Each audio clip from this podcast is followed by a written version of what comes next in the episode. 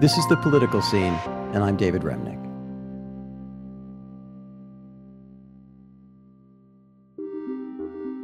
At some point in the past 30 odd years, you may have contemplated saying no to Amazon. Maybe you were worried about the brick and mortar stores you grew up with, or maybe you were upset about labor practices in the warehouses or tactics described as union busting. Or maybe it was just the spectacle of the second richest person in the entire world wearing a cowboy hat to space. Whatever the case, after having these thoughts, you probably went and clicked add to cart anyway. It's Amazon. It's convenient. The prices are low, the selection is wide, the shipping is so fast sometimes it's uncanny. But what if that's wrong? What if Amazon only seems like the best and singular option because it's squeezed out all the other options? The FTC's lawsuit alleges that Amazon is now a monopoly and it's effectively functioning as a gatekeeper. Uh, as a key distribution channel that's connecting millions of consumers and thousands of merchants that are dependent on Amazon to reach them. That's Lina Khan, the chair of the Federal Trade Commission, which has just filed a lawsuit against Amazon. Khan is 34, but before she'd even finished law school, she wrote an influential paper about how to use antitrust law against the company. But what does it mean for us, for consumers, if Amazon really is a monopoly? I talked with Lina Khan. You've been involved in investigating, thinking about Amazon and antitrust for a very long time. And I wonder if there's a historical analogy for Amazon's position in the market now, whether it's in the 19th century or the 20th century. You're absolutely right that there have been moments over the last century where the United States has similarly confronted monopolies that have captured control over key distribution channels or key arteries of commerce. Uh, if you look at the various antitrust lawsuits that the FTC or the Department of Justice have brought over the last century, uh, you can think about Standard Oil, you can think about AT and T. Uh, there are various companies that similarly have established a monopoly position that ultimately the United States determined was unlawful. And Amazon is now using this monopoly power in ways that hurt both sets of customers both the consumers as well as the merchants. Amazon has steadily been hiking the fees that it charges merchants. Uh, that's effectively a 50% Amazon tax. Uh, we also allege that Amazon has actually quietly been hiking prices for consumers in ways that is not always so clearly visible, but at the end of the day can result in consumers paying billions of dollars more than they would if there was actually competition in the market. Give me an example of that if you wouldn't mind. So, one of the practices that the FTC's lawsuit alleges are illegal are what we call its anti discounting practices for merchants, it's more expensive to sell on Amazon, but their price on Amazon has to be lower than it is anywhere else. And practically, what that means is that merchants raise their prices everywhere other than Amazon. And so, in effect, Amazon's practices have actually been inflating prices across the internet. Uh, we also note that Amazon has actually been degrading the quality of its service over the last few years in particular. And Amazon's search page is now polluted with all of these advertisements. And what our investigation revealed is that these ads are not always relevant to consumers, but Amazon has determined that it can make more money by showing these users ads, even when those ads are not useful to people, even though those ads are actually steering people to higher cost products. Amazon has now been able to exercise its monopoly power in unchecked ways and in a way that means the American public lose, is losing out. Well, let's go back a little bit. How did Amazon get to this position? And what prevents anyone from competing against Amazon? What's illegal about it? So, what our lawsuit lays out is that you know, in some ways, you can see how there is a monopoly life cycle, right? And in earlier stages, uh, the tactics that a company uses to become a monopoly may, in the short term, be good for for consumers. But what we now see with Amazon is that it's become so powerful. It's it's now enjoys a monopoly and it's extracting and exploiting that monopoly in ways that is harming both sets of customers. And in a competitive market, it would be disciplined. uh, because it would be hiking prices for merchants, and merchants would actually have options for selling elsewhere. Uh, but that's just not what we see in this market, and we allege that's because of Amazon's anti competitive practices. I'm curious, you're 34 and you have an incredibly influential position. I'd just love to know how at law school you became attached to this issue. Why this issue? So it's an interesting question, and I actually became interested in this issue before law school, hmm. um, when I was a uh, business reporter and was doing economic research, and my beat was market consolidation, and I was assigned to do a deep dive in all sorts of sectors of the U.S. economy, uh, including chicken farming. And this is a market that's basically shaped like an hourglass. So you have millions of consumers on one end, millions of farmers on the other end, and they're all connected by a handful of chicken processors. If you're a chicken farmer, you're oftentimes actually just dependent on a single company to get to market. And that asymmetry of bargaining power has led to all sorts of abusive practices. And that overall made me aware of the ways in which consolidated power, um, concentrated economic power, can threaten fundamental liberties and freedoms in the same ways that we've long recognized concentration of political power can undermine democracy. And that's really what got me interested in the antitrust laws, uh, which go back a century and were similarly animated by a fear of concentrated economic power. Lawmakers believe that in the same ways that our constitutional system creates checks and balances in our government sphere, we needed antitrust and anti monopoly laws to create checks and balances in our commercial and economic sphere to similarly safeguard against concentrations of power. You, you faced a crossroads in your, your life between becoming a journalist, going to the Wall Street Journal, and going to law school and pursuing the path you did. Um, why did you choose honest work? You know, it was a it was a tough call, uh, and the Wall Street Journal um, job would have been a commodities beat reporter, and at that point, I was really interested in commodities markets. But ultimately, I, I thought it would take me away from from antitrust and anti monopoly issues, and at that time, I thought you know the moment was ripe for reinvigorated antitrust, and so uh, law school would be the way to go. Do you use Amazon? Uh, occasionally, I'm not a Prime user, but uh, you know, once in a while, if there's something I, I, I need. What do you use it for? Uh, I recently had a, a baby, uh, and so you know, once in a while, if uh, I need something, uh, you know, be it diapers or wipes or whatnot, I've used it. When Amazon first came along, I'm a book reader, and I live in New York City. There are plenty of bookstores, although, although they're diminishing. And I made the obvious discovery: I can get anything on Amazon, whereas I can't get anything, even if I try, in, in, in bookstores. And it had a certain allure. And I think this goes with other products as well. So how do you deal with that problem? In other words, it's it's it's enormously popular as well as uh, a, a gigantic conglomerate.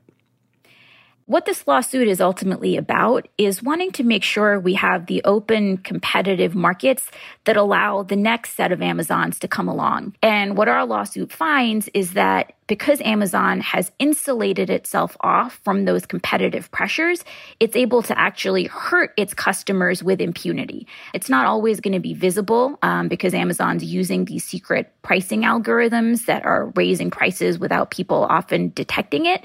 But I think on the quality dimension, people can see how, you know, if you're searching for a product, the first dozen may be for irrelevant products. You may have to scroll down a whole bunch uh, to even find what you're looking for. And then for the merchants as well. I mean, you know, we're consumers, but a lot of people are also entrepreneurs or also small businesses. And Amazon's own documents uh, reveal that it recognizes that these merchants live in constant fear of Amazon's punishments and punitive tactics.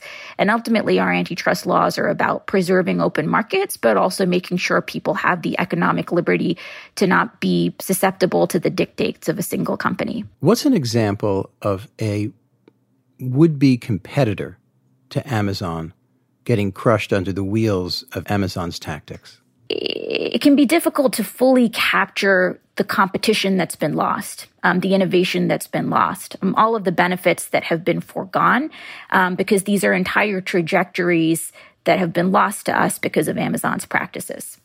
Now, what is Amazon arguing in the case? They say that Amazon is highly entrepreneurial. It's responsible for nearly 40% of e commerce sales and allows 500,000 independent sellers to sell their products online, whereas they might have languished without the rise of Amazon. What do you say to that? Uh, ultimately, this is about wanting to make sure we have the market conditions for the next set of successful companies to be able to enter the market and compete on the merits.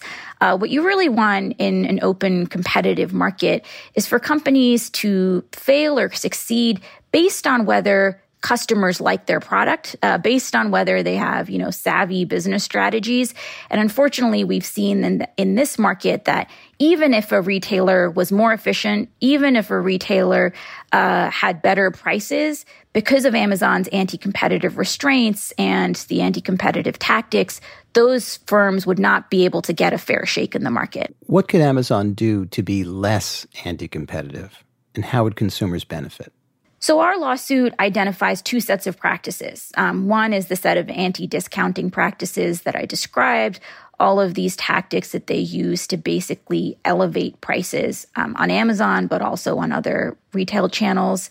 We also note that Amazon basically prohibits and makes very difficult what's known as multi homing, where they effectively require that if you're a merchant that wants to make a whole bunch of sales on Amazon, you have to also use what's known as fulfillment by Amazon. And what this effectively does is makes it much more difficult for sellers to also sell on other platforms. There was a moment in time when Amazon actually relaxed this coercive tie, and this program was enormously popular. But Amazon quickly recognized that allowing merchants to use other fulfillment providers could actually also empower other retailers and other platforms because you would basically have a platform agnostic fulfillment provider that sellers could use to build up business elsewhere. And ultimately, Amazon recognized that that was a competitive threat, and so it shut it down. And so, if you're Amazon, the biggest threat to you competitively would be if a different platform also built up a critical mass of customers, a critical mass of merchants, and started benefiting from the accelerated growth that digital markets can provide. And so once Amazon itself developed and established that enormous scale, it's undertaken a whole set of tactics to make sure nobody else can become even remotely as big. In the history of antitrust law, you've had instances where dominant and domineering companies have been broken up whether it's in the oil industry, the railroads, and so on. Do you want to see Amazon broken up? Uh, and when you think about effective remedies, you want to make sure that the competition that's been lost has is fully restored. And when you have digital markets, you know the the, the relationship between the anti-competitive practice and the harm is not one to one it's exponential. Uh, the harms in these markets accumulate, they aggregate in exponential ways. And at the end of the day, that means you may need uh, a more significant remedy. Uh, we want everything to be on the table, including breakups. I think you're telling me the answer to my question is yes, you want to see it broken up. Well, look, again, I don't want to get ahead of the lawsuit, but historically, there have been all sorts of remedies, uh, including breakup, but including you know other types of um, commitments that the firms have to make. Uh, in this instance, we're really focused on whatever addresses the problem. The important thing here is we need to be sensitive to the particularities of digital markets. And so we're going to want to make sure that we're fully explaining to the judge how these markets work and help the judge uh, reach a determination about what an effective remedy would look like. Do you think the tech companies benefited by the fact that that unlike you know the robber barons and their top hats and their big bellies and you know the kind of cartoonish rapacious imagery that surrounded them that you know these guys in you know khaki pants and polo shirts and and a and a very different set of imagery. And also people were very taken with the tech revolution. Do you think that made the government slow to look hard at these companies and monopolistic practices? I think it's certainly true that when we saw the advent of digital markets, there was a sense that the, these markets are so new, they're so fast moving, they're so dynamic, that the best thing for the government to do is to step back and get out of the way. And I think, unfortunately, we've come to regret that.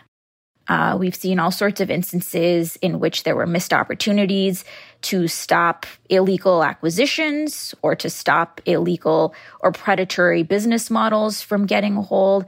I think, as we see from Congress, there's a lot of concern about people's privacy and the way about how some of these business models incentivize the endless hoovering up of people sensitive data, be it their geolocation data, be it their health data. Uh, it's undermining people's privacy. It's hurting kids.